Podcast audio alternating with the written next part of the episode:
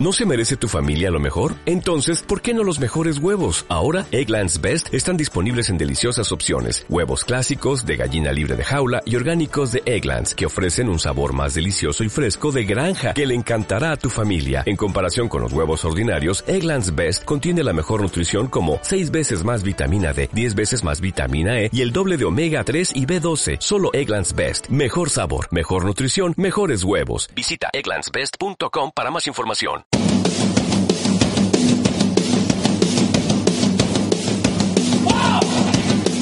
Ingrávidos, Juanjo López.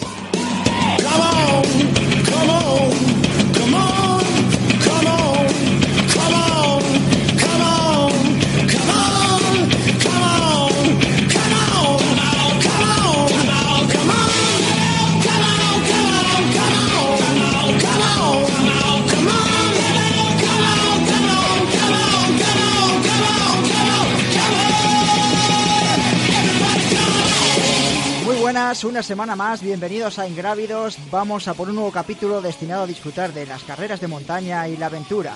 Y no se me ocurre mejor eh, persona o la mejor manera de hacerlo que con un gigante casi a la altura de las propias montañas. Luis Alberto Hernando, muy buenas. Hola, buenas tardes, ¿qué tal? Bueno, eh, me decía un pajarito que no estabas muy contento co- con, la temporada, con el año 2017, y quería repasar una cosilla. Campeón de la Copa del Mundo de Ultra de Skyrunning, victoria en el Mundial de la IAF, europeo de Skyrunning. ¿Por qué no estás muy satisfecho con la temporada? Bueno, eh, con los resultados sí que estoy satisfecho. Eh, hemos fallado solamente en una de las carreras que nos habíamos marcado en el calendario. De lo que, bueno, por lo que no estoy muy contento es por, porque siempre digo que, que en las carreras se sufre un poco, pero en los entrenamientos se disfruta y este año no he, no he disfrutado ni siquiera los entrenamientos. He tenido un montón de, de problemas físicos, no he podido entrenar ni lo que me gusta en cuanto a, eh, a- al volumen de entrenamiento ni, ni he disfrutado ni mucho menos no, no lo he podido hacer como, como a mí me gusta entonces bueno eh, los resultados han sido buenos también porque todas estas carreras de las que has hablado han sido más o menos cortas y he podido lidiar con bastante menos entrenamiento que otros años pero pero bueno eh, ya te digo que, ha sido una temporada muy muy difícil ya la pretemporada mm, la tem- pretemporada fue difícil también eligiendo las carreras nos, nos creó bastante tensión y, y bueno, eh, no, no ha sido la mejor temporada, ¿no? Antes de dejar que y de presentarte al resto de los contertulios que te van a preguntar, hablas precisamente de lo complicado que fue hacer el calendario y ya, aunque la tenía que apuntada la pregunta para, para el final de la entrevista, eh, ¿Mundial de Escocia o, UTM o UTMB para 2018? Eh, mm, bueno, eh, sé que es pronto, ¿eh? Es, es pronto y todavía me queda alguna carrera de 2017. No lo hemos pensado, eh, de verdad que no lo hemos pensado, pero pero bueno, en principio, pues bueno, no lo sé, no lo sé. En principio la, la mentalidad que, que tenemos y las carreras que nos gusta ir son las carreras oficiales y, y bueno, no sé si, si para el año que viene cambiaremos. Bueno, me decía alguna persona muy cercana a ti que por favor escogieses Escocia que tenía ganas de darse una vuelta por allí, que era un mundial. Eh, pero bueno, eh, presentamos al resto de los contertulios, Darío Rodríguez, director de la revista Desnivel y Carreras por Montaña. Eh, ¿Qué tal Darío? Pues estupendamente, y ahora además hablar con Luis Alberto, un auténtico lujo. Ezequiel Bellido, Kiel Bellido, cofundador de Corredor de Montaña y colaborador de Runners World. ¿Qué tal, Kiel? Buenas tardes y buenas tardes a también. Un placer estar con vosotros. Aquí a mi derecha y escuchándole como todos los viernes, eh, Juan Carlos Granado, eh, doctor en Ciencias de la Actividad Física y el Deporte, técnico superior de atletismo. ¿Qué tal, Juan Carlos? Hola, buenas tardes. Otro programa espacial. Otro programa espacial, ¿eh? No para. Sigues con la chistera ahí a tope. Sí, lo que no sé es qué vamos a hacer a partir del mes que viene. Bueno, Tenemos bueno, que re- tendrás que seguir con la varita. Bueno, decías, Luis, que aún ya te preguntaba por las carreras ya de 2018 que dieses una pincelada del calendario por esa confrontación que iba a volverse a dar con el UTMB en el mes de septiembre y el Mundial de la ISF en Escocia. Pero bueno, que cierras temporada eh, esta próxima semana en la Everest Trail Race. ¿Cómo, ¿Cómo llegas a esta prueba con el Everest ahí de fondo? Bueno, no, bueno, creo que no estaba, iba a decir que no, no estoy al 100%, creo que no estaba al 100% en toda la temporada y ahora y ahora en noviembre pues pues mucho menos. Eh, sí que es verdad que, que ahora eh, lo que es físicamente Eh, por molestias y demás, cuando mejor estoy. Desde mayo no había estado tan bien, no tengo ningún dolor, ninguna molestia en estos momentos. Lo que pasa que estoy en un momento de forma, pues, eh, bochornoso, se puede decir. No, eso, he perdido, desde mayo llevo perdiendo entrenamientos y, y bueno, eh, no, ahora es imposible. Ahora podría estar entrenando todo lo que quisiera, pero realmente creo que tampoco me, me interesa porque lo que premia ahora es esto, programar la, la, pretemporada y ir pues como todos los años paso a paso, ¿no? Sería una locura estar ahora en forma. Eh, voy con muchas ganas de eso, de, disfrutar de la carrera, creo que es una, una carrera para disfrutar, está así, son seis etapas y bueno, por el Himalaya, con, con esas vistas y con ese decorado, de, con el Everest de fondo, pues bueno, con ganas de disfrutar, además viene nieve, creo que nos vamos a pasar muy bien. Eso que Nieves también corre, es verdad. Eh, Darío, pues la verdad es que oyendo a Luis siempre me acuerdo de esa frase de Kilian que dice que aquí hay un, lobo con piel de cordero, ¿no? Porque siempre le oyes y qué mal estoy, qué mal me encuentro, eh, estoy fatal, etcétera, etcétera. Y luego llega la carrera, llega la salida y se transforma totalmente, ¿no? O sea, hay dos, hay dos Luises, ¿no? El Luis humano que todos conocemos y el Luis que cuando llega a la salida se transforma en esa auténtica máquina de, matar, ¿no? Yo, Luis, una de las cosas que más admiro de ti, que la verdad es que me sorprendes cada día, es el tema de las redes sociales, las cosas que se te ocurren, ¿no? El otro día aterrizando el helicóptero a modo dron, digo, este hombre, a, a, tu, a tu hijo también el partido que le sacáis también, ¿no? ¿De dónde sale tanta creatividad? Porque es algo algo único, pues, no sé, de las ganas de, de reírnos, yo creo. Eh, no solamente es para las redes sociales, eh, creo que nos esforzamos en casa por, por, por ser felices y por reírnos todo lo que podemos y estamos siempre pensando maldades, se puede decir, pero siempre pensando la manera de eso, de, de, que los días no pasen el balde, de reírnos, de pasarlo bien y, y, bueno, luego se refleja en las redes, claro, pero bueno, te aseguro y bueno, tú me conoces y estamos todo el día en el mismo plan. Sí, sí, porque tú eres así, pero Nieves, tú tu chica es lo mismo que tú, pero que tú, ¿no? Estos vídeos que, que habéis puesto alguna vez en las redes pues son absolutamente increíbles. Sí, bueno, ya tiene un poco más de, malicia, claro, Mira, precisamente Juan Carlos y yo estábamos hablando antes de que conectase, que conectases y que entrases por teléfono. estábamos recordando el vídeo del Rebeco y Kilian, que de hecho el otro día se lo recordé yo a, a Kilian, el vídeo ese que dio la vuelta y que todos nos quedamos con él. Yo no sé si ese, ese tiene que surgir de la improvisación, ¿no, Luis? Sí, bueno, en, ese vídeo, bueno, evidentemente al revés no había manera, ¿no? De hacer una la, segunda la segunda toma, lo hicimos a la primera, bajábamos de entrenar todo el equipo y en, en Astuno, Gandanchú y, y bueno, eh, bajábamos Miguel Caballero y, y alguno más y Miguel Caballero creo que es bastante también, bueno, es muy, muy ingenioso, muy rápido también, tiene una mente muy rápida y, bueno, salió un pim pum pam, sí, sí, nos reímos bastante también con él. Nos reímos todos, eso es verdad. Eh, ¿Quién? Luis, ¿qué tal? Ya hacía mucho tiempo que no, que no conversaba contigo. De verdad que eh, sí, ¿qué tal? Sí, bien, bien, bien, todo muy bien. Nada, oye, la verdad es que respecto a lo que dice Darío, tiene toda razón. Eh, eres un tío, yo creo, de los más competitivos, yo creo que el más, el más competitivo, porque pese a tus problemas y tal, pues siempre siempre das en la diana cuando tú quieres. Eh, me gustaría, bueno, me gustaría preguntarte un montón de cosas, pero bueno, ya que estamos aquí con temas de estados de forma, dolores y tal, tú, eh, yo desde, desde fuera veo que desde que está el UTMB ahí en tu mente, eh, intuyo como que quizá te ha podido, ¿no crees que te ha podido un poco desconcertar o a nivel, a nivel a mejor fisiológico o a nivel eh, de articulaciones, a nivel de tu cuerpo, todavía, a mejor tu cuerpo está creado todavía para correr carreras más cortas, entre comillas, ¿eh? y, y, quizá esas preparaciones de todos estos años llegan a producirte esos problemas que luego mejor ya achacas en carreras un poco más cortas. No sé si, no sé si me he explicado. Eh, mm, sí, eh, bueno, eh, yo creo que los problemas que estoy teniendo pueden venir de un montón de cosas, ¿no? También hay que contar que, que tengo 40 años ya, ¿no? Eh, sí que es verdad que para entrenar una carrera de 100 millas no he entrenado demasiadas, ¿no? O carreras, hoy de hecho solamente he terminado una vez UTMB. Hay que entrenar mucho, y eso pasa factura, evidentemente.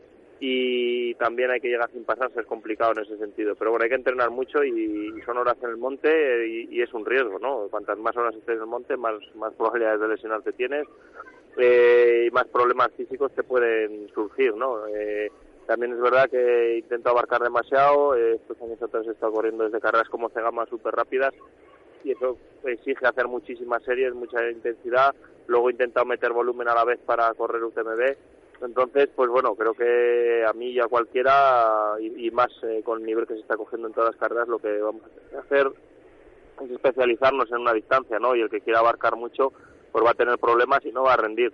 Eh, creo que, que sí, que, que, algún problema, vamos, he tenido que entrenar estos años atrás para UTMB, he estado entrenando no muchos días, pero algún día he entrenado 12 horas, ¿no? Tres entrenamientos de 4 horas. Eh, eso pasa factura, evidentemente. Sí. Juan Carlos. Hola Luis Alberto, vamos, yo soy del, del otro mundo. Yo no sé si habré corrido alguna vez contigo, porque tienes ocho años más que yo, menos que yo, pero bueno, yo creo que podemos haber coincidido alguna vez en algún cross por tus tierras, en tu tierra de Burgos o algo así, pero bueno. Sí que quería preguntarte acerca de estos. ¿Has tenido alguna tentación de volver a, correr una carrera en liso? No, no tiene ser que pista, por supuesto, algo que no sea tan de la montaña.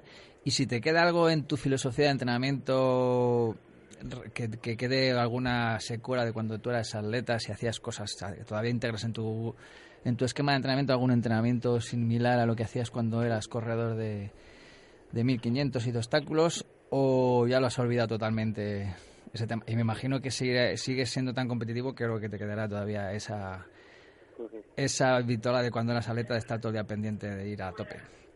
Bueno, pues seguro que hemos coincidido en alguna porque pues, somos mayores y llevamos muchos años dándole, seguro que alguna vez hemos coincidido y si no te invito a pasarte a eso, a, a, pisar charcos a la tierra y, que coincidamos haciendo trail. Sí, ahora puedo eh, pisar alguno, pero ya no te veo a ti ni, en pintura. Bueno, bueno, bueno. Eh, bueno, yo este, el año, estos años atrás, eh, bueno, siendo corredor de Adidas, he corrido eh, pero bueno, la he corrido de manera muy muy popular y, sí que reconozco que el año pasado, sobre todo viendo a Miguel Caballero, que hizo un tiempazo, hizo hora 5 pelado, mm, me, vamos, me piqué un poquillo y me, me calenté un poquito en, en eso, decir, joder, un año me gustaría que veniera a Beovia o a intentar hacerlo un poco bien. Eh, este año no ha podido ser porque, porque coincide con esto, con la Everest Trail Race y no voy a poder correr Beovia, pero bueno, yo creo que el año pasado ha sido el calentón más gordo que me ha dado, decir, mira, pues, cuando termine, pensé, cuando termine la temporada que viene, a hacer unas, unas pocas series en asfalto y, a ver qué pasa, ¿no? Eh, ya te digo que la culpa la tuvo Miguel Caballero, ¿no? Que es, otro corredor de, trail y que, y que bueno, que, lo hizo fenomenalmente bien en Beovia. Y, bueno, de, mi época de, atleta de, de asfalto, de cross, de pista, sí que me quedan, yo creo que fueron muchos años y me queda, bueno, creo que, que, tengo todavía un poquito de, la mentalidad. Creo que soy de los pocos corredores que, bueno, que disputamos carreras y que reconozco que yo voy a las carreras a disputarlas, a competir, a competición pura y dura y que para esto son competiciones, ¿no? Eh, creo que de eso me queda de cuando hacía atletismo, ¿no? El no tener vergüenza de, de reconocerlo que me gusta competir y me gusta disputar carreras y me gusta pelear en las carreras, ¿no? Y que no voy a echar el día ni a, ni a pelearme conmigo mismo ni con la montaña, que voy a ganar a otros corredores. Eh, y, bueno, en los entrenamientos eh, eh, ah, se hacen en el trail y, mucho menos, y bueno, corriendo carreras de ultra, ultras, pues se hacen bastante menos intensidad que en, que en asfalto, muchos menos días a la semana y, bueno, los entrenamientos creo que hago ahora son más parecidos a los que hacía haciendo esquí de fondo y biatlón, se parecen más eh, que, los que hacía haciendo atletismo.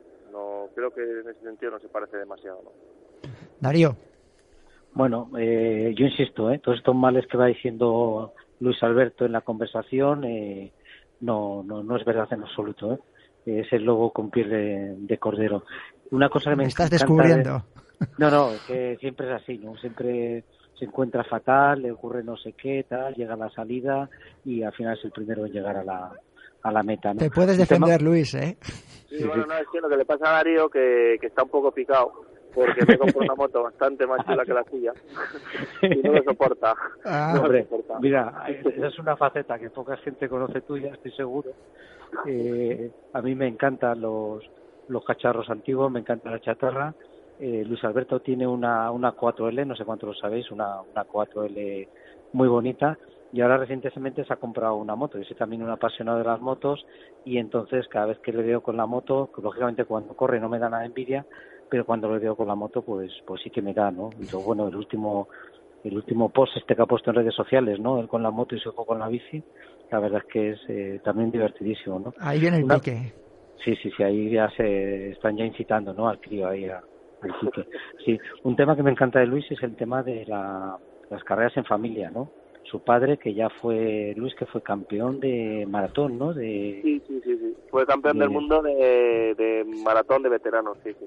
Campeón del mundo de maratón de veteranos. Tu hermano, que te, que te entrena, y ahora tu mujer Nieves que comparte contigo tu, tu pasión totalmente, ¿no? Que continuamente también está corriendo, acompañándote a las carreras, compitiendo. Eh, muchas veces es, ya eres tú casi el que la acompañas a otras carreras. La verdad, la verdad es que es muy bonito esto, ¿no? De, de vivir el, deporte en familia. Es un deporte aparentemente tan solitario como es el correr por montaña. Sí, lo, lo, bueno, yo no, no vamos, lo, vengo diciendo, ¿no? Que me parece importantísimo y más para un deporte que lleva tantas horas, tanto los entrenamientos como, bueno, las carreras y demás, que, que, que, necesita tanta implicación, creo que es imposible hacerlo de una manera, vamos, eh, así en plan egoísta, en plan solitario, en plan, no sé, creo que la, la única manera, por lo menos para mí, de hacerlo es eso. Implicando un poquito a la familia, disfrutando con la familia y bueno, cuando vas a los entrenamientos o a las carreras, eh, no sentir que les estás robando tiempo porque te están acompañando y porque lo estás haciendo con ellos. Yo, vamos, con, con 40 años eh, no, no me planteo ¿no? De, de, ir a las carreras solo o de ir a entrenar solo, sería imposible. Bueno, no solo solo, sino que además te acompaña un montón de gente, un montón de amigos, de conocidos, de gente que te ha llamado un día y les has dicho que se vengan y al final tú tu alojamiento, que teóricamente el alojamiento de un corredor, de un corredor de altura, sería un sitio que se debería respirar tranquilidad, y es todo lo contrario, ¿no? Es una auténtica fiesta de gente y de movimiento y de niños y de, y de todo. Sí, sí, sí. Bueno, ya lo, tú, tú lo has visto. Eh, para mí me parece perfecto ¿no? la manera de, de, de, hacer las cosas. Creo que, que, es mucho mejor y sí que igual no se llega tan descansado a las carreras, pero bueno, eh, quizá se llega más relajado porque no estás pensando en las no estás pensando solamente en la carrera, estás pensando en otras en otras cosas, eh, de, cosas normales, de, de, cosas que pasan, vamos, un día normal y te acuerdas de la carrera prácticamente al final ya nada más. ¿Quién? ¿Quién? Bueno, me parece que quiere mientras recuperamos la conexión con quién, Juan Carlos. Pues mira, aprovechando que me ha pisado un poco la pregunta anterior respecto a la figura de, del padre del, de Luis, eh, me gustaría saber qué representa para ti la figura de tu padre en tu carrera deportiva, ahora que tú también te vas haciendo mayor y ves, viendo su historial, lo que representa y lo que lo valoras ahora, que tú también tu historial se va haciendo grande a la, medida que, que, te vas haciendo mayor.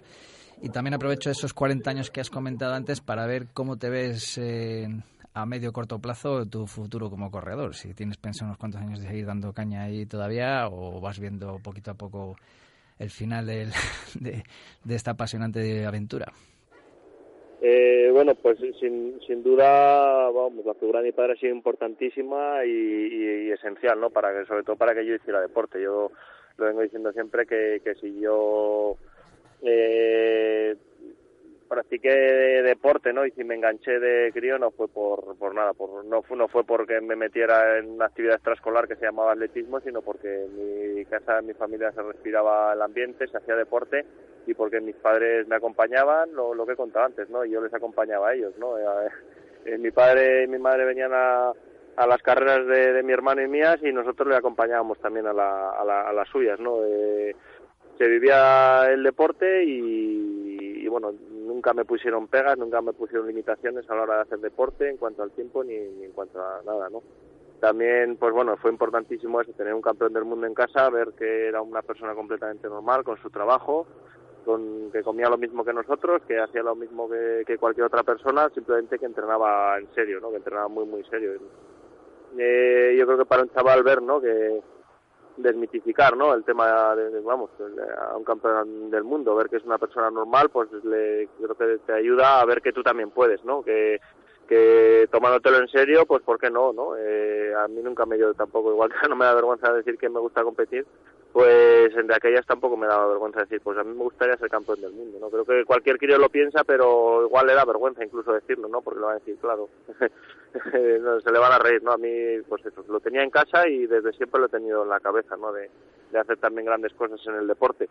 Y bueno, no sé si me habías preguntado alguna cosa más, pero, pero ya te digo que ha sido eso, importantísimo. Y, y, bueno, ahora ver los tiempos que hizo mi padre, ver que, que, bueno, él empezó, ya lo he contado otras veces, él empezó a hacer deporte a raíz de empezar mi hermano y yo, ¿no? Nos llevaba él a las pistas y como se aburría, pues empezó él también entre que terminábamos, empezó a dar vueltas por fuera de las pistas, eh, terminó dentro de las pistas y terminamos esperándole nosotros a él, ¿no? A que terminara de entrenar y, y bueno, de estar, de no hacer nada, absolutamente nada de deporte, más que el, partido de fútbol con la empresa una vez al año, solteros contra casados, pues en menos de dos años bajó de 2 horas 30 en maratón y, con 46 años hizo 2.27, ¿no? Pues ahora sé lo difícil que es hacer esas marcas y más siendo campeonato y, bueno, pues eh, alucino y lo valoro muchísimo, la verdad.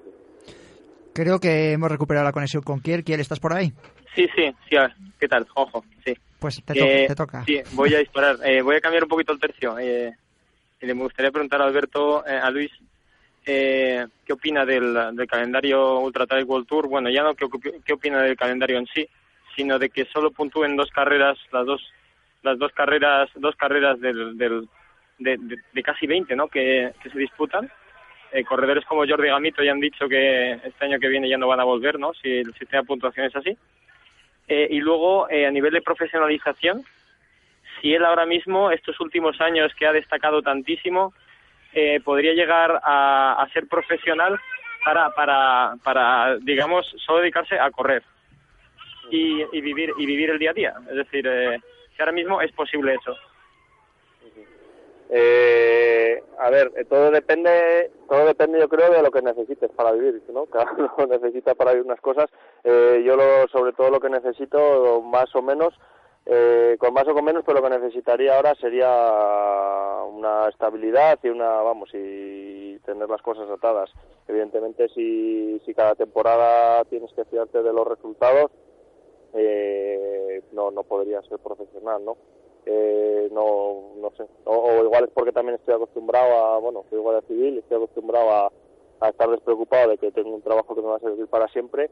Eh, se gane más o se gane menos, creo que es algo demasiado efímero y demasiado volátil como para, para yo fiarme y decir dejo las cosas, ¿no? Eh, en cuanto a si gano suficiente como para, para vivir de esto, pues bueno, siendo campeón del mundo creo que se podría vivir, pero el año siguiente, no más, creo. Eh, pero bueno, también te digo que eso, que cada uno necesita, según como tengas de gorda la hipoteca, ¿no? Eh, del calendario que me decías, eh, no tengo, vamos, no, no estoy muy al tanto del World Tour. Eh, ya sabes la, el calendario en que nos estamos basando estos años atrás para, para elegirlo. Eh, estamos intentando pisar un poquito todos los charcos, tanto de la Federación de Montaña como de la Federación de Atletismo, y no nos queda otra que elegir lo que deberían ser, sean o no, pero lo que deberían ser las carreras más importantes, ¿no? Que es un campeonato del mundo. Eh, de, lo, de, de, qué opino de si solo puntúan dos carreras o es que no te sé decir porque no, no vamos no me he informado lo que sí que te puedo decir que me parece fatal que, para los corredores no tengamos claro qué carreras son las importantes o aún más que, que, para muchos el campeonato del mundo no sea la carrera más importante del año, ¿no? Ni que no sea ni la más importante ni el campeonato del mundo de la Federación de Montaña ni del atletismo. Creo que tener campeonato del mundo es una buena oportunidad para cualquier deporte, para eso, para, para tener unas bases claras y sobre todo para, para los, los deportistas sepamos, ¿no? Estemos orientados y sepamos a qué carreras tenemos que ir. Creo que es una pena, ¿no? Que haya tanto jaleo de federaciones, de carreras, de circuitos, de historias y que los corredores estemos tan dispersos, eh, Luis, em, he hecho una búsqueda rápida antes de, que entrases eh, por Google y pongo Luis Alberto Hernando y otras veces es verdad que ves una serie de entrevistas pues de los medios de comunicación de carreras por montaña, incluso de atletismo, y en este caso te destaco las tres, cuatro que me han salido primeras, que son Hernando, campeón del mundo de Ultra Trail, silbado e increpado en el Ultra Pirineo, prefiero ser guardia civil a ser campeón del mundo, el sufrimiento de Luis Alberto en Ultra Pirineo no solo, no solo fue físico. Entonces, yo creo que está todo el mundo al corriente. Es, eh, es, triste que un deporte minoritario solo salte por casos de estos a la palestra, pero es verdad que eh, despertó un cierto interés eh, lo que te sucedió en, en, Ultra Pirineo, ¿no? Que para el que no lo sepa aún, pues bueno, Luis eh, fue, no sé si increpado, saludado de alguna manera cuando él estaba corriendo esta prueba del Ultra Pirineo, en la que se proclamó además campeón de, de las series de Skyrunning. Y yo no sé si puedes mmm, contarnos un poco cómo fue o qué es lo que valoraste, porque la gente lo que ha destacado además es la forma de lo bien que afrontaste que dos o tres personas, en este caso con una estelada, te hiciesen pasar por debajo de ella y bueno, tú le dijeses que también motivaba el hecho de bajar, pasar por allí. Eh, bueno, eh, te aseguro que mi sufrimiento fue físico únicamente en Ultra Pirineo. Y te aseguro que sufrí mucho, lo que os decía, no, no he hecho ni mucho menos las horas de entrenamiento que debería, también por eso no fui a, a UTMB y los 110 kilómetros de Ultra Pirineo me hicieron sufrir muchísimo. Eh, fue mi único sufrimiento. Eh, aquello fue, pues bueno, fue un, se puede quedar en una anécdota, por allá habíamos mucha gente y, y, tiene que haber de todo, pero bueno, la nota predominante también veríais que en las redes puse mi paso por un avituallamiento con un montón de gente animándome como me animan en cualquier otra carrera. Eh, se puede decir que sin más. vale. Mi sufrimiento fue físico. Desde luego me, me, gusta la forma de cómo lo afrontas y cómo te lo tomaste, eh, pero igual que le preguntaba a Nuria o cuando ha pasado también a Rich Egea por el programa, eh, si en la, en la, noche previa o el día previo al Ultra Pirineo tú pusiste un tuit que es lo que realmente de, desató que mucha gente te criticase por el hecho de haber puesto, eh, además estabas celebrando tu cumpleaños o 40 años y vestido de guardia civil, la gente se lo tomó como que era un apoyo a, a tu cuerpo, a tu trabajo, a la gente que estaba desplegada en Cataluña. Eh, ¿Lo volverías a poner después de lo que sucedió en Ultra Pirineo y lo Os puedo asegurar que si soy guardia civil es porque lo he elegido yo y nadie me está obligando a hacerlo, ¿no? Entonces creo que tampoco debería hacer falta que dijera yo que estoy orgulloso de ser guardia para que todo el mundo lo supiera. Evidentemente apoyo a muerte a mis compañeros, entonces pues eh, poco más. También te digo que cuando puse aquello también intentamos hacer un juego de palabras. Cumplía 40 años, viejo verde, un poco de todo, pero vamos, te aseguro que estoy muy orgulloso de ser lo que soy y que apoyo a mis compañeros, claro que sí. Bueno, no, pero vamos, es que es evidente, no nadie me obliga a hacerlo, ¿no? Entonces, eh, lo que pasa es que parece que si no agachas la cabeza, pues ya estás eh, ofendiendo o estás provocando, ¿no? Pero, pero bueno, yo saco pecho, ¿no? De lo que soy. Bueno, nos quedamos sin tiempo. Eh, Luis Alberto, un placer como siempre tenerte en los micrófonos de Ingrávidos, que haya mucha suerte en Everest y bueno, pues cuando tengamos eh, otro programa dedicado a, al campeón del mundo, pues estaremos encantados de contar contigo. Muchas gracias, muchas gracias a todos. Un saludo. Y al resto de los contertulios, de Darío Rodríguez, director de la revista Desnivel, muchas gracias por haber estado en un programa más de Ingrávidos. Muchas gracias a vosotros. La verdad es que ha sido un lujo conversar, como siempre, con Luis Alberto. Con Luis Alberto. Ezequiel Bellido, Kiel Bellido, cofundador de Corredor de Montaña. Un saludo, Kiel. Gracias por haber estado en un programa más. Gracias, Juanjo. A vosotros. Un saludo. Un a saludo. Todos. Y aquí a mi derecha, Juan Carlos. Pues nada, que, que el viernes que viene nos volvemos a ver. Nos volvemos a ver, sí, sí. Y a todos vosotros ya sabéis que nos podéis seguir en las redes sociales eh, a través de la etiqueta Ingrávidos y también con el hashtag Ingrávidos y podéis buscarnos también en iTunes y en iVoox eh, con Ingrávidos. Un saludo y hasta la semana que viene.